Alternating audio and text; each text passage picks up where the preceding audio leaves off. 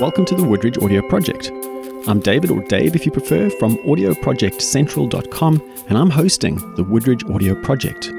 This episode of the Woodridge Audio Project is part of the uplifting, informative, and I'm sure you will agree, inspirational series of character profiles of different people at the school.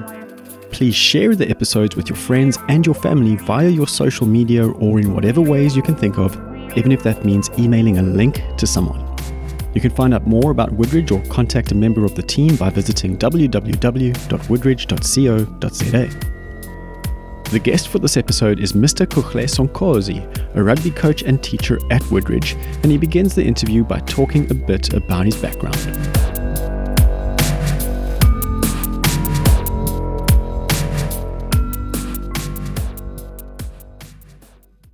I was a professional rugby player for about five years when I finished school. Yeah, then 2015 my contract came to an end and I started to try and figure out what was next. I was torn between carrying on to go play rugby and then obviously trying to move around, try to get a contract, or do I follow a new passion, which was coaching, and um, something that I fell in love with while still playing. And I got an opportunity to come to Woodridge to come and coach. It was probably the best thing for me, you know, because I, sort I came here to coach and then studied teaching and yeah, and changed my life for that. Where do you think that the change of attitude from professional rugby player to possible teacher and then teacher, where do you think that switchover occurred? I think it switched over when I, when I got here. You know, I came here just to come coach rugby. And then you sort of you started working in the environment. You sort of work. You start seeing teachers, start seeing being in a classroom, being away from the rugby field as well, and seeing the other aspects of school. And I fell in love with that. You know, I love being in the classroom. I love being with the kids. Also, just not just on the field, just away from the field and getting to know them and and I think the fact is also I stayed on campus and get to meet the, the boarders, get to meet the hostel kids, and that changed from there. Just it, it's just switched like almost immediately from I don't just want to coach. I actually want to be a teacher. I want to help kids and teach as well. Do you think there's something in that clash between competition and cooperation? The one environment that you were in was pretty competitive, professional rugby Mm. And then the one that you found yourself coaching and is way more cooperative and constructive. Do you think there's anything in that? Yeah, definitely. So for me, I've tried to mesh the two, you know, especially with the coaching. I've tried to, to find a way to balance the cooperation with, with competition. And you know, so that's been something that I've tried to find the balance on. I think obviously I came from a massive competition based background where it was when now if you don't if you can't perform, someone else will come in and you sort of want instant results and instant gratification. Whereas one thing I learned at Woodridge, you know, it's trying to get more cooperation from kids and trying to get trying to get more out of them and using ways to try to get them more cooperative. And also, uh, and what I, what I realized is the more cooperation you got for them, the better results that came with it. So for me, I was trying to find a way that balances cooperation and competition. I think we at Woodridge, it's something still striving to do I think I've gotten a lot better after five years. I think I'm better at it now than I was at the start. And looking back at that five year period, do you have any highlights that stand out?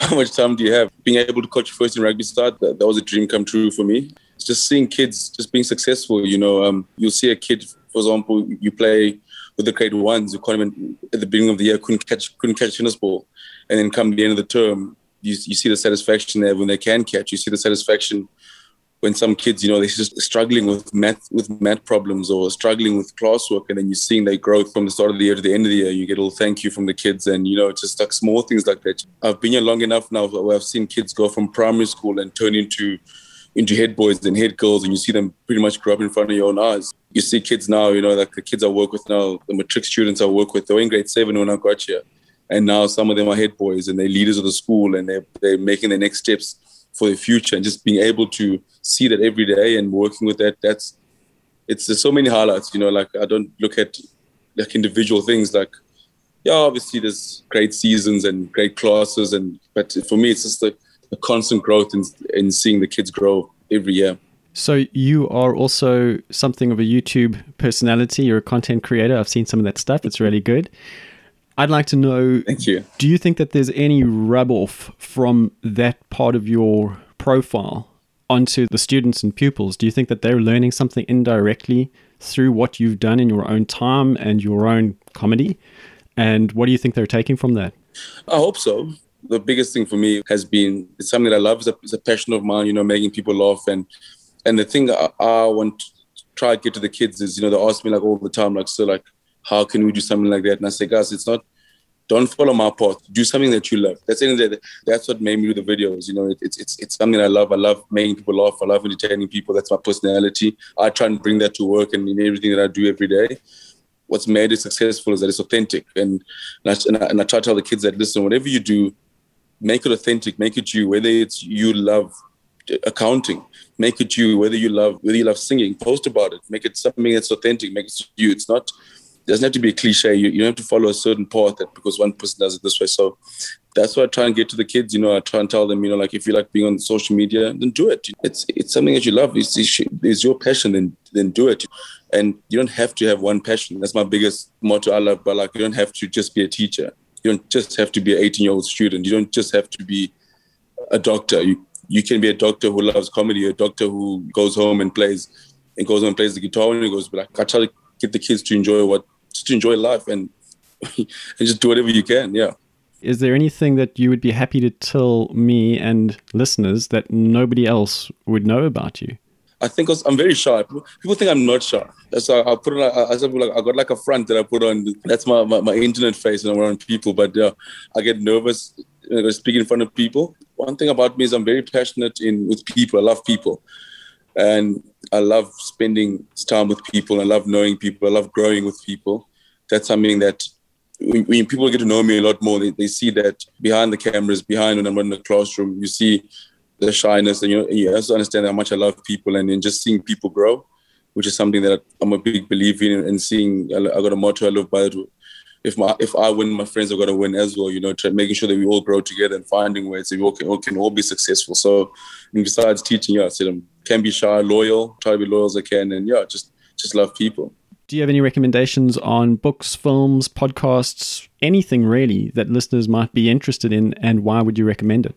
I always feel like you know people look at their own passions. So for me, I'm a sports I'm a sports guy, so I listen to a whole bunch of sports podcasts. You know, some some things that I enjoy, leadership podcasts. I, I, I do enjoy Craig Groeschel's leadership podcast and trying to become a better leader. I, what, what I always advise people in, you know, like I never say go watch this or read this book or read that. Uh, uh, what I tend to do is like, if you have a passion for something, do as much research and as much groundwork as you can, as, you possibly can. If if you love business, spend time re- watching business podcasts. Spend time reading as much as you can. Spend time doing as much research as you can.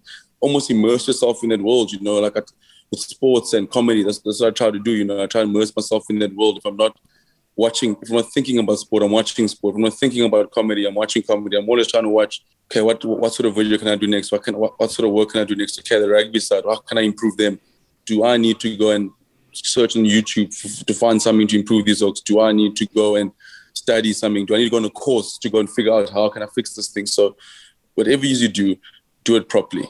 You've mentioned some fairly consuming contexts, like online context mm. seems all encompassing that drive that you're describing to do things properly and really dive into the deep end of whatever you're passionate in, how do you think the sporting context in your own life and at Woodridge helps you achieve a balance that seems to lack in other people's lives? People who get too far into like the business mindset or mm. the online context. Balance is what you said. That's for me. That's the key word. Playing sports, professional sports, to have a balance between being on the rugby field, being with friends, being giving myself time off to find myself as well and also find time to pursue other passions. You know, I, I, sort of obviously I was a bit younger then when I when I got to Woodridge. The first thing I did, I, I found myself that I sort of shut down everything else, and then I, I, was just focusing on the teaching and focusing on the coaching. And I figured out I was not as happy as I wanted to be. So and then now with the videos, it's something that I said, okay, I need to find a balance and be able to use. I don't have to just be a teacher. I can I can use things.